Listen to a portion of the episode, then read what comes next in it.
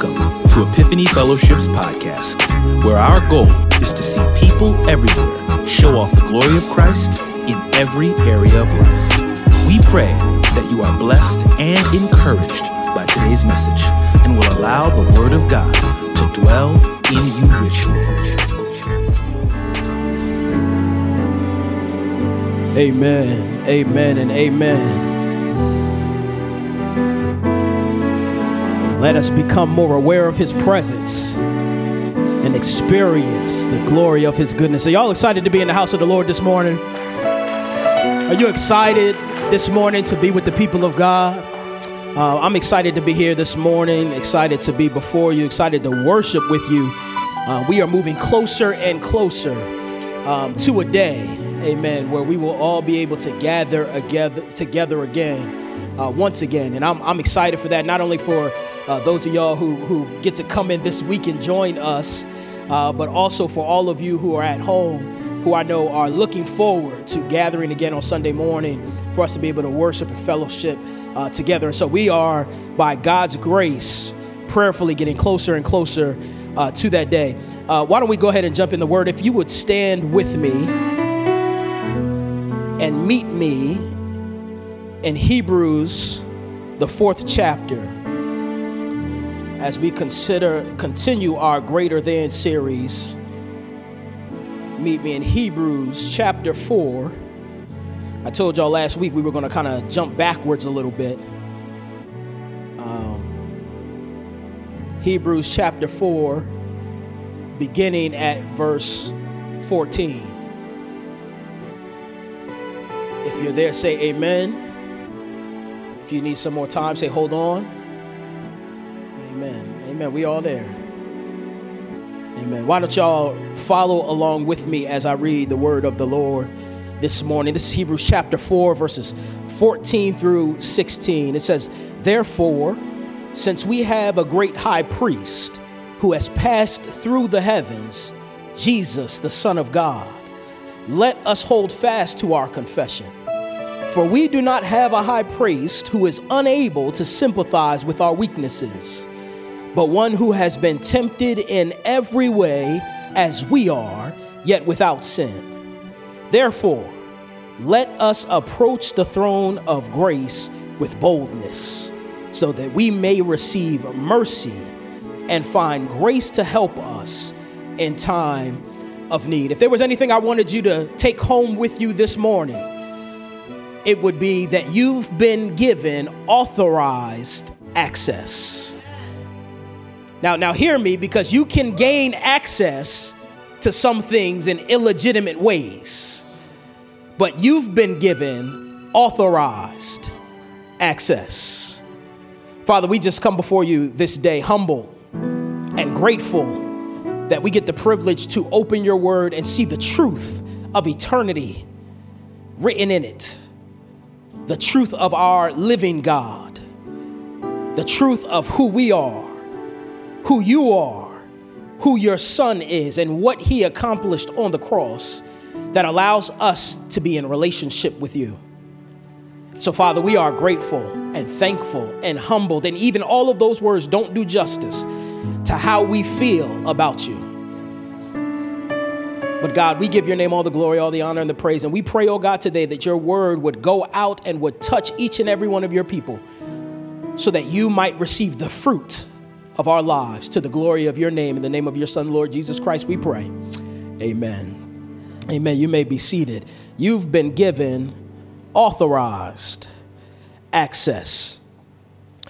You know, one, one of the things that we know um, about the human experience is that shared experiences usually, typically, breed intimacy.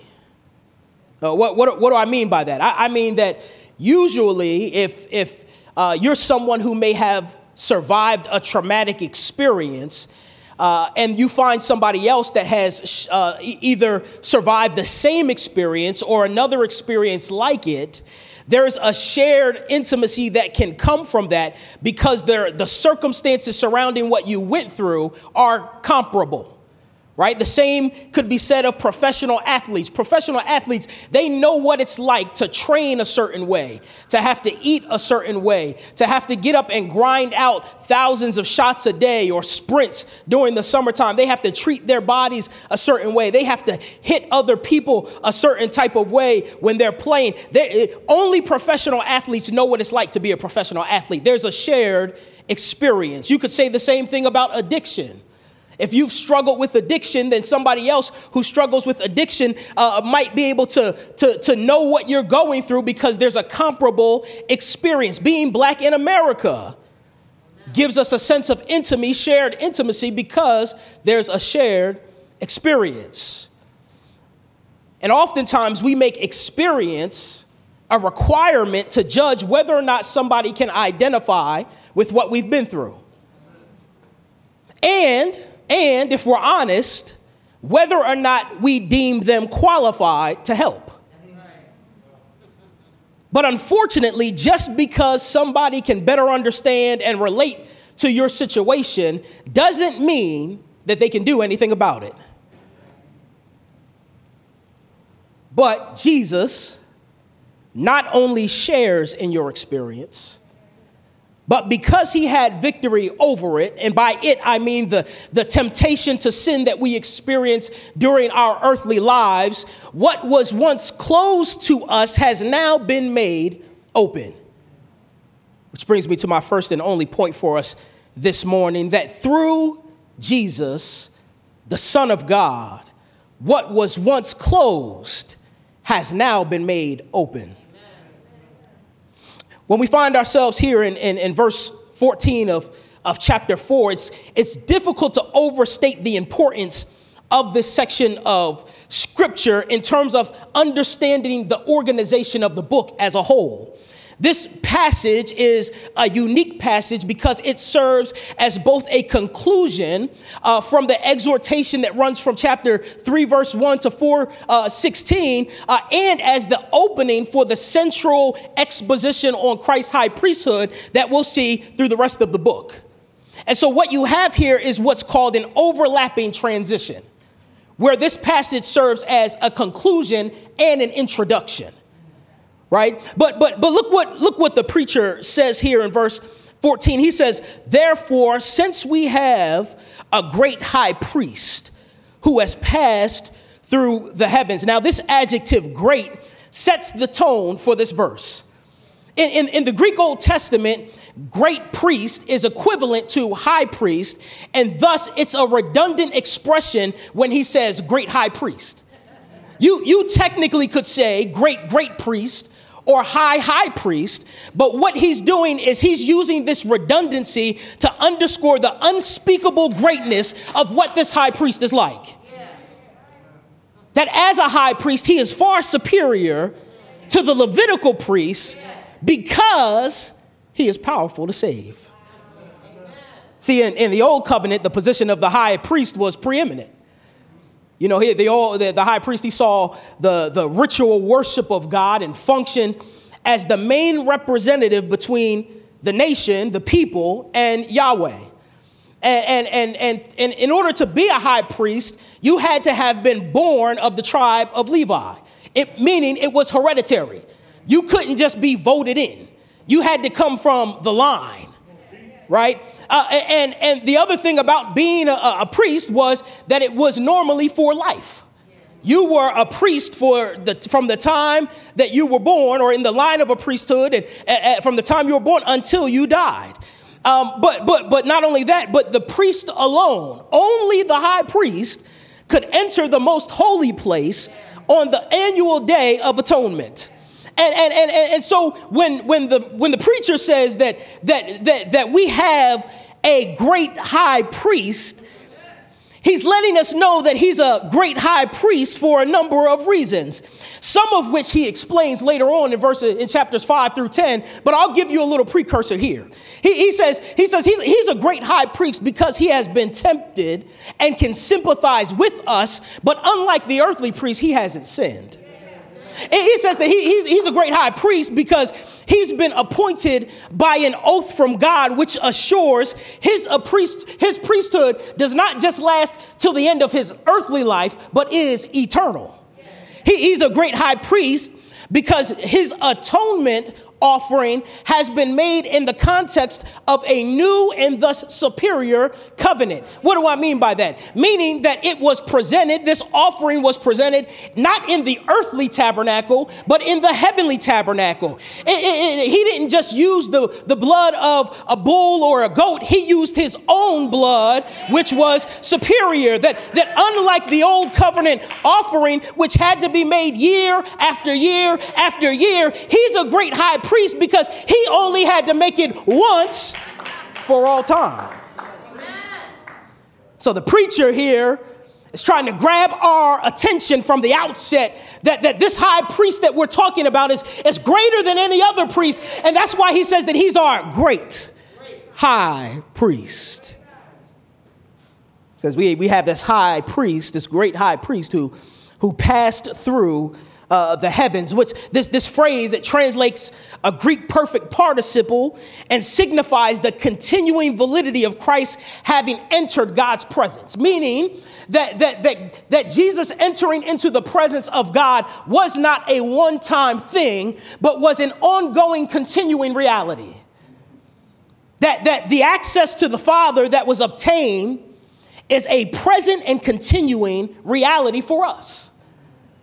That, that, that, that the access to the Father that we have that was once off limits was not a one time deal, but guess what? You have continuing access to the Father because it was obtained by the great high priest who is the Son. It says Christ, however, was able to enter God's presence as our high priest only because he was the eternal Son of God who became the fully human Jesus and offered himself to provide purification for our sins. And what, what, what, what the preacher here is doing when he says that we have such a great high priest who's passed through the heavens, Jesus, the Son of God, guess what he's doing? He's putting Jesus' humanity and divine nature side by side for you to see. He's saying, he's saying, because only God could provide you access, but only a man could die for sin. And so the great high priest had to be both. He had to be a man so that he could pay the penalty for the sins of man, but only God could satisfy the wrath of God. And so he had to be both divine, eternal, as the Son, and yet he had to be human as Jesus. And so he, he, he, says, he says when, when I say Jesus, the Son of God, I want you to know who I'm talking about. I'm talking about the God of gods and the Lord of lords, the eternal and everlasting one, the one who was there from the beginning, before the beginning, whom all things were made through and for, and yet he was still a man. Jesus, the Son of God. So he says, he says, he says, he says, this is what this Jesus is like. And because we know who the high priest is and what he's like, what he's come to do, that, then I have some instructions for you. I want you to remember to hold fast to the confession that we have. This is, this is what he's calling the people to is a tenacious endurance in holding to the Christian profession. He, he, he, he's, and, and he's, he's calling them to hold on to something that they already have. So, so he, he's not giving them something new to believe. He, he's not giving them something foreign to grab hold of. He's saying what you already know to be true, I want you to have a tenacious endurance to hold tight on hold tightly to. And, and, and when, when, when he says the confession, right, he says, well, well, Pastor Kurt, what does he mean by confession? What exactly are we confessing? He says, this, this term refers to all of the content of our confession, the substance of the faith that we profess, that there's a belief in the uniqueness and saving efficacy, or, or just means the, the, the saving efficiency or the ability to save of Jesus Christ. And secondly, to our public profession of that faith. That means that you are willing to hold on to the fact that Jesus is the only one able to save, and you're willing to do that publicly. So he's not, he's not, listen to me, Christian, he's not talking to a private holding on. And he says, hold on to that confession of the faith. That confession is an outward, public confession of what we know to be true about Jesus, the Son of God, who is our great high priest, and the reality that we have a high priest who surpasses every other mediator. So the author elaborates on Jesus' high priesthood in verse 15. He says, For we don't have a high priest who's unable to sympathize with our weaknesses, but one who's been tempted in every way as we are, and yet without sin that, that we have a high priest who, because of his own experience of temptation, can sympathize with our weakness. Remember what we said about the great high priest, how he's eternal and he's divine and he's, uh, I, I, could go through all of the incommunicable attributes about him, uh, but, but, but we've talked about that and yet, yet, yet he has his own personal experience with temptation uh, that allows him to sympathize with what you're going through. Thus, rather than being far removed from the human experience, the powerful, now exalted Son has been in the thick of it. Doesn't it, doesn't it say something about somebody when you're going through something and they don't have to meet you where you are, but they can talk from a distance?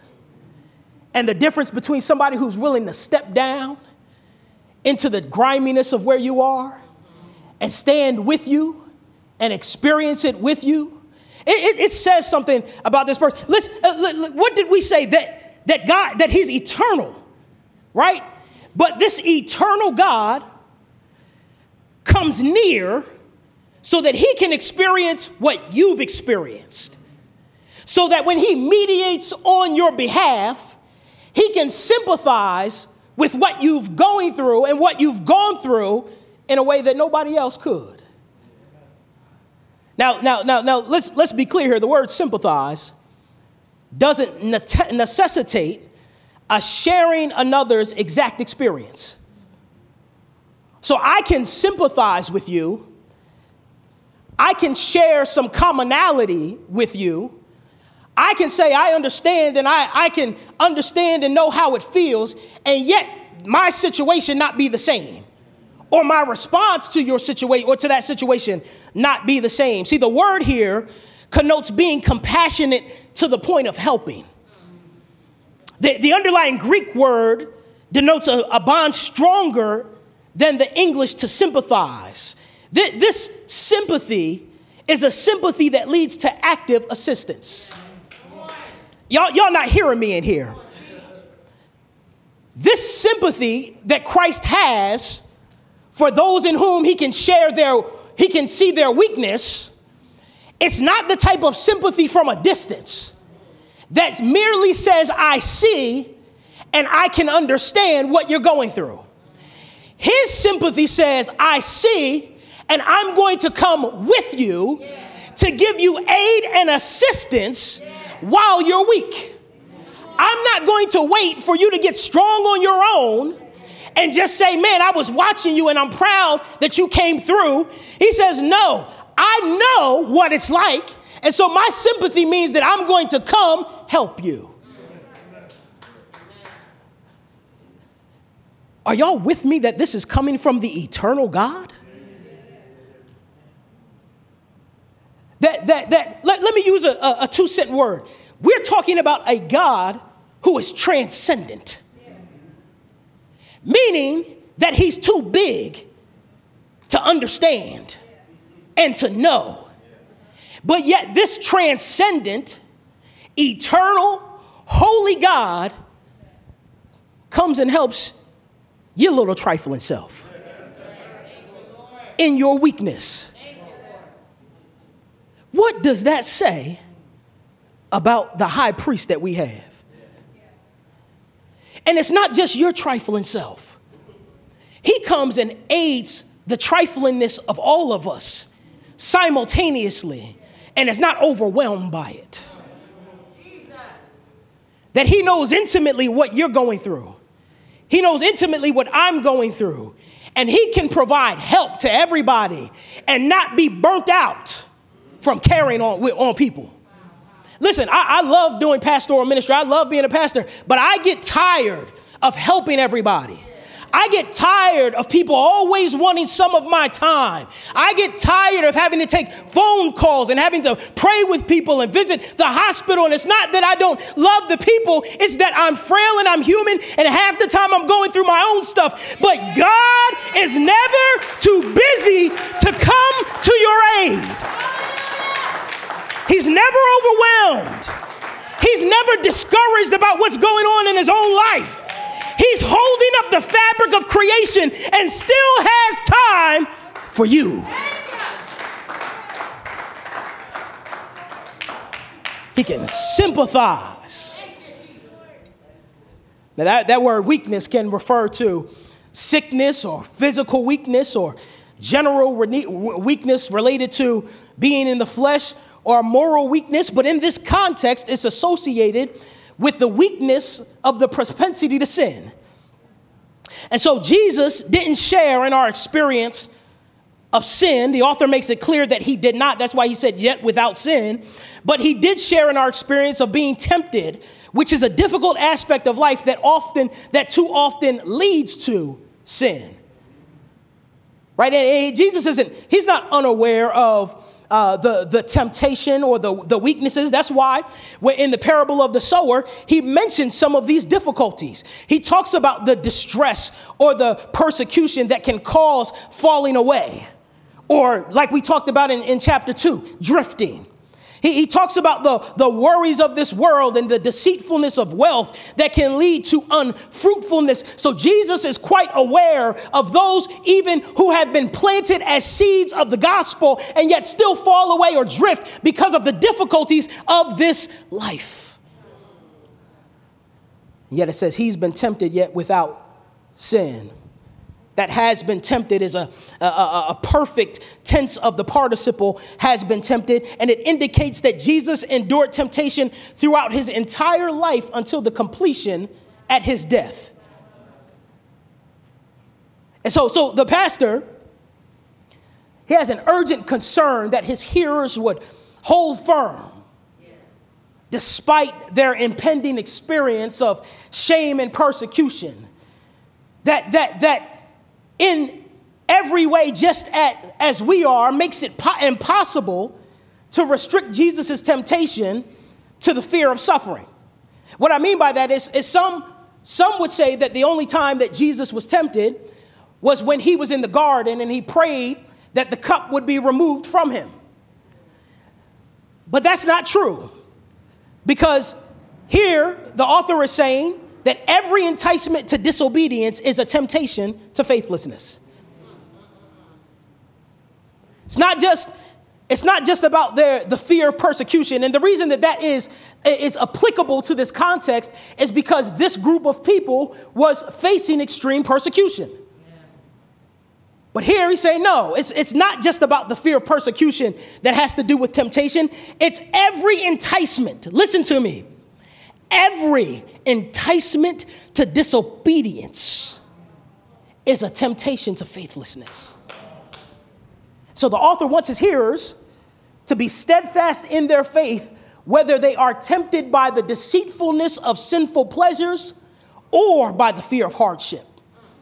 But listen, listen, his victory is the basis for our confidence.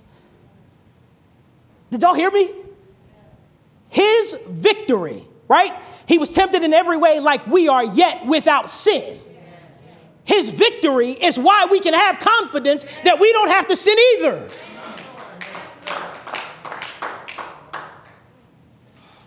Says he experienced temptation as we do, but he did not respond to it as we do. Because he never yielded. He, he, never, he never gave in or, or tapped out. You know, fighting temptation is it's a lot like being in a submission hold. when you when you when somebody's got you in a submission hold, there's a there's a lot of external pressure, which is force being applied from an opponent. But then there's also a lot of internal pressure, which is the emotional or spiritual pain of dying to yourself. Because when you're in a submission hold, you're you're you're you're running a narrative in your mind. This hurts really bad. I want to win, but am I willing to win at the cost of the pain?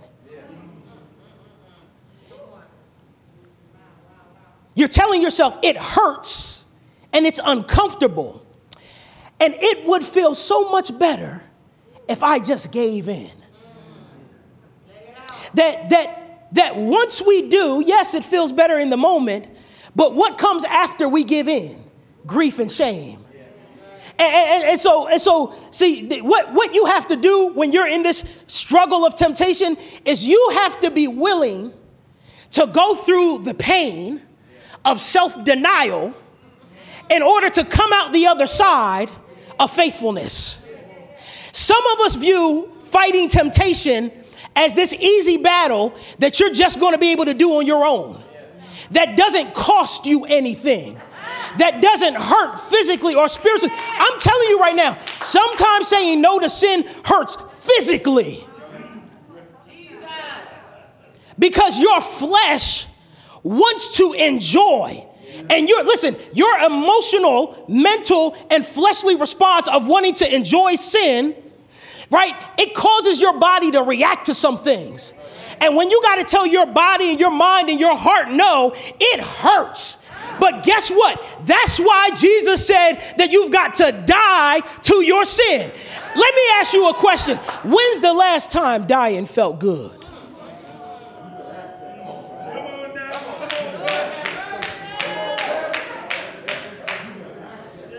Now, I, I don't know who in here has died before, but I know that there's a natural fear of death because of the pain. And if I can be honest, because of the unknown. Some of us are afraid to die because we don't know what's going to happen to us on the other side. We're afraid of what life free in freedom looks like. You're afraid of what it might look like on day two or day three to not watch that video or movie. You're, you're, you're afraid of what's going to happen in your marriage if you actually try to pursue peace. You, you're, you're afraid of what's going to happen with your kids if you stop yelling and cussing them out. You're afraid of what's going to happen at work if you would just be faithful. Some of us are afraid of what's going to happen on the other side, but I'm telling you right now, if you would just be faithful to what He's called you to you can have confidence. Because he, because, listen, because, because he gave, uh, because he didn't give in, we can be certain that he's able to give us victory. Right? And I, I know sometimes this, I, I know sometimes this, uh, this brings up the question of, of whether or not Jesus could even sin. Because if we honest, you know, when, when, when we try to talk about uh, our, our responses to sin and difficulty and we bring up Jesus, you know how we get. Well, he was God, though. But Jesus was God. But, but you know what you do when you say, but Jesus was God? Is you take away his humanity. And guess what you don't have if you take away his humanity? Salvation.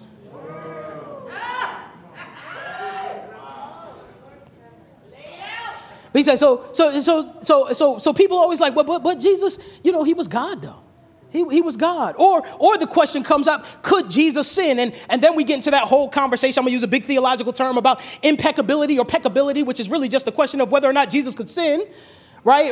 About the, the, the, reality that Jesus, in his divine nature, was unable to sin, but yet in his humanity, his temptations were fully genuine and real and valid right? There's a whole conversation. I'm not going to get into that. Tech, email me about it. Never mind. Don't email me. Go get a book and read about it. Uh, but but he says he says he was without sin. Yet he was without sin. Now, it, it, would be one thing if this was the only place where the pastor or the Bible or God himself disclosed that Jesus was without sin, but thanks be to God that scripture confirms scripture, right? And so we've got a, a, a, a First Peter chapter 2 that says he committed no sin, nor was any deceit found in his mouth. A Second Corinthians chapter 5, him who knew no sin became sin on our behalf. A First John chapter 1, in him there was was no sin. Even Pilate, a heathen, declared amongst the, the rest of the people, I find no guilt in him. John chapter 8, I always do what pleases the Father. Even Isaiah prophesied long ago that he had done no violence, nor was there any deceit found in his mouth. All you got to do is look in the text to find that there are multiple pro- professions that Jesus had never sinned. That he could not and he did not. But it's beautiful, right? Jesus, that, that, that, that even though Jesus sinned, that he experienced temptation in a way that he could still sympathize with what you were going through and simultaneously say, Go and sin no more. That, that, that just because he can sympathize, doesn't absolve you from walking in holiness. Don't think just because Jesus understands that he says it's okay.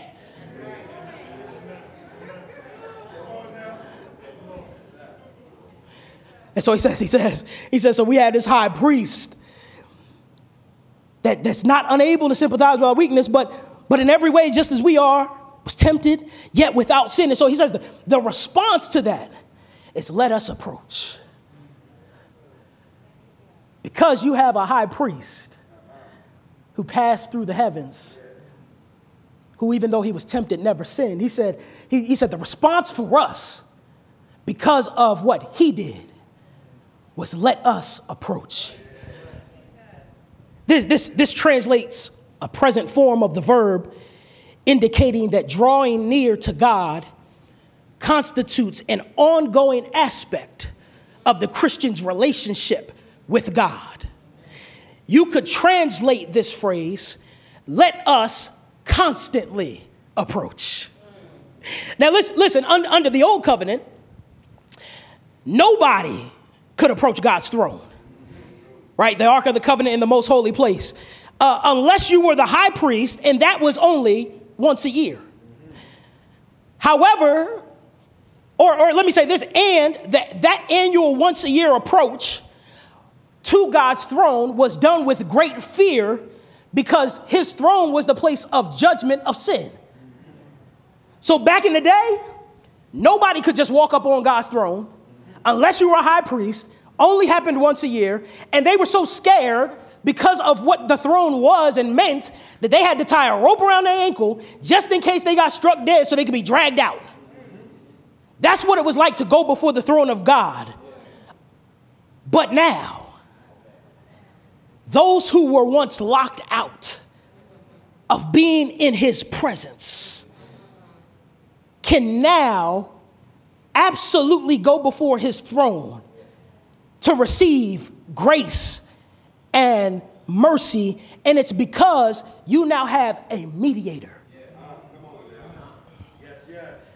Somebody paid something so that you could access things that were previously unavailable to you. You, you know, I, I used to work at um, I used to work at LA Fitness, right, selling selling memberships back in the day, right, and um, you know, I, I, I, did not like it or enjoy it at all, but amen, bless God. It was money. Amen. You, sometimes you just got to work at jobs you own.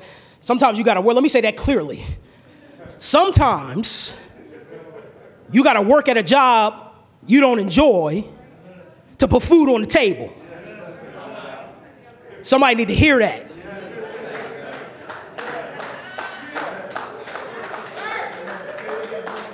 And yes, I'm gonna stare at the screen a little bit and I'm gonna allow an awkward silence to build. Amen. Bless God. But but I, I used to work at, at uh, LA Fitness, and um, we had these passes that we would give to visitors. It was a one day pass that they could use, valid only for one day, and it was a one time gift they could use to come in and try out all of the equipment and the different services that we offered. But what we would do is we would put their information into the system so that they couldn't go anywhere, they couldn't go to another LA Fitness anywhere and act like they were a visitor to utilize those privileges because their information had been put into a system. However, if they decided to purchase a membership, then they would get all the rights and privileges that would afford them access that was not available to them before. And so, what has transpired for you and for me is that someone purchased access so that all of the rights and privileges that once were off the table have now been opened up for you to make use of. And it's not a one time occasion, it's not a one time circumstance. Because you now have access, you can go before his throne whenever you want. Any time of the day. They, listen, unlike LA Fitness, his, the access to his throne don't close at 10 o'clock and don't open at 6. Listen, you, ain't, you, you can be tired and still make your way there. You ain't even got to get up out the bed. You ain't got to get dressed. You can be getting out the shower. It doesn't matter what you do or where you are, you have access.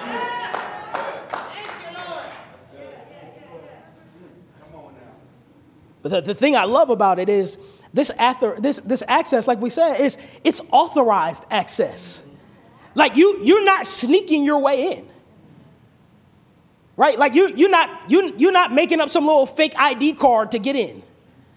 Your friend is not giving them you their pass so you can get in on their behalf. No, no, guess what? They, like he knows your name now. Once you've been covered by the blood, he knows your name. So when you show up at the throne of grace, guess what? He said, "Oh no, they they good. They can come in. They on the list. They've been authorized access to my presence.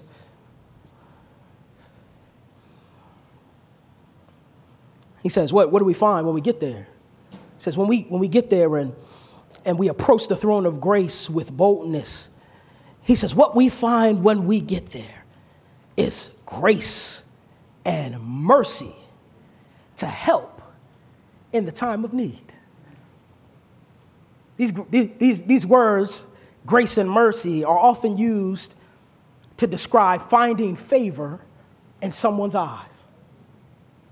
Literally, this phrase reads that mercy and grace result in timely aid, that God's help is timely because it is always available. You, you know, like you, you ever been stuck on the side of the road and you call somebody and they say they'll be there? And they're making their way there, but it take them a while. Like you gotta wait, like for a long time. This is the type of timely aid that you don't gotta wait on. That that when you when you need help, you gotta make it to the throne. Because it's, it's, it's at the throne that you'll find grace and mercy for the purposes of helping. Right? It's the reality that we should both draw near to God, confident of acceptance, and finding the help needed to hold fast the faith we profess. You know, the truth is, some of us are afraid at times to draw near because we don't believe that we've been accepted. That's why some of y'all pray. I mean, some of y'all, after you sin, you don't pray because you think you got to wait some time until God forgets or gets over it or you've built up enough spiritual credit to now come back. It's like, okay, well, I've, I've read my Bible five days in a row. Maybe I can come back into his presence again. Listen, that's not how it works. You didn't gain you access. You can't destroy the access for you that you didn't get. He says, Come boldly. So, so, so, so what I want to know, people of God, is what, what is keeping you from experience the magnificent grace of God in your life? Why has guilt and shame tricked you into believing that the access you have to God through Christ is no longer available? When did you start doubting God's love and care for you instead of believing that He was working for your good even when you couldn't see it? That He sent His Son to die in our place so that you and I could come into His presence and receive mercy and help from a loving Father. Who would do that but God? I love what the Apostle Paul writes in Ephesians chapter 2. He says, At, There was a time that we were without Christ in the world, excluded from citizenship of Israel, foreigners to the covenants of promise, without hope and without God in the world. But now in Christ Jesus, you who were far away have been brought near by the blood of Christ. But then he goes on, he says, For he is our peace. For through him, we both have access in one spirit to the Father. So, my prayer for all of us today is that we would not be afraid to make use of the authorized access we've been given through the person and work of our great high priest. Let's pray. Our Father, we thank you, God, for sending your Son, sending him to an old rugged cross where the nails pierced his hands and the spear pierced his side. And his blood was poured out for us so that we might have eternal life. And so, God, our prayer today is that we would hold fast to the confession of our faith that Jesus, the Son of God, is the greatest mediator that we've ever had and that because of his sacrifice, we can come before your presence. We can dwell before your presence. And that we would know that there's, there's no other place that can offer what your presence offers. Because you you, you tell us in your word that in your presence is the fullness of joy. So, God, I pray that we would Make our joy full because of the blessings that come from being in your presence. Grace your people, oh God, today to not stay away because of fear, to not stay away because of guilt and of shame, but to know that you've secured for them a relationship through Jesus Christ that they cannot break. So, God, I pray that you would be with us today, your people. Glorify yourself through us in every way, God, we pray. In Jesus' mighty name, amen.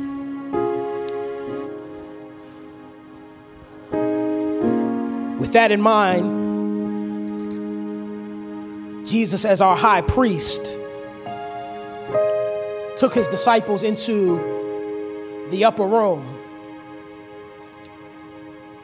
and for the very first time, he instituted an act, a, a tradition that he wanted us to carry on in remembrance of him. And so the bread that he took, he broke it and he blessed it. And he said, This is my body, which has been beaten and bruised and shed for you. And as often as you do this, do it in remembrance of me. Let's take and eat together.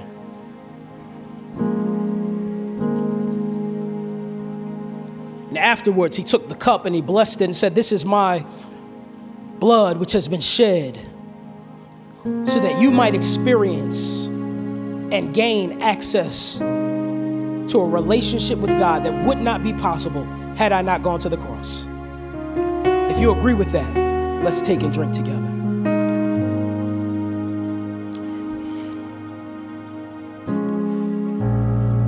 People of God, we are so grateful that we had the privilege and the opportunity to worship with you today, both here in person and at home. We pray that the Lord would continue to bless you and keep you, that He would make His face to shine upon you and be gracious unto you, that He would lift up His countenance upon you and give you peace from now and forevermore. God bless. Also, don't forget the Family Fun Day today. That's coming up at 2 o'clock, Franklin Square. We want to see you there. Um, praise God. If we don't, we'll see you next week. God bless.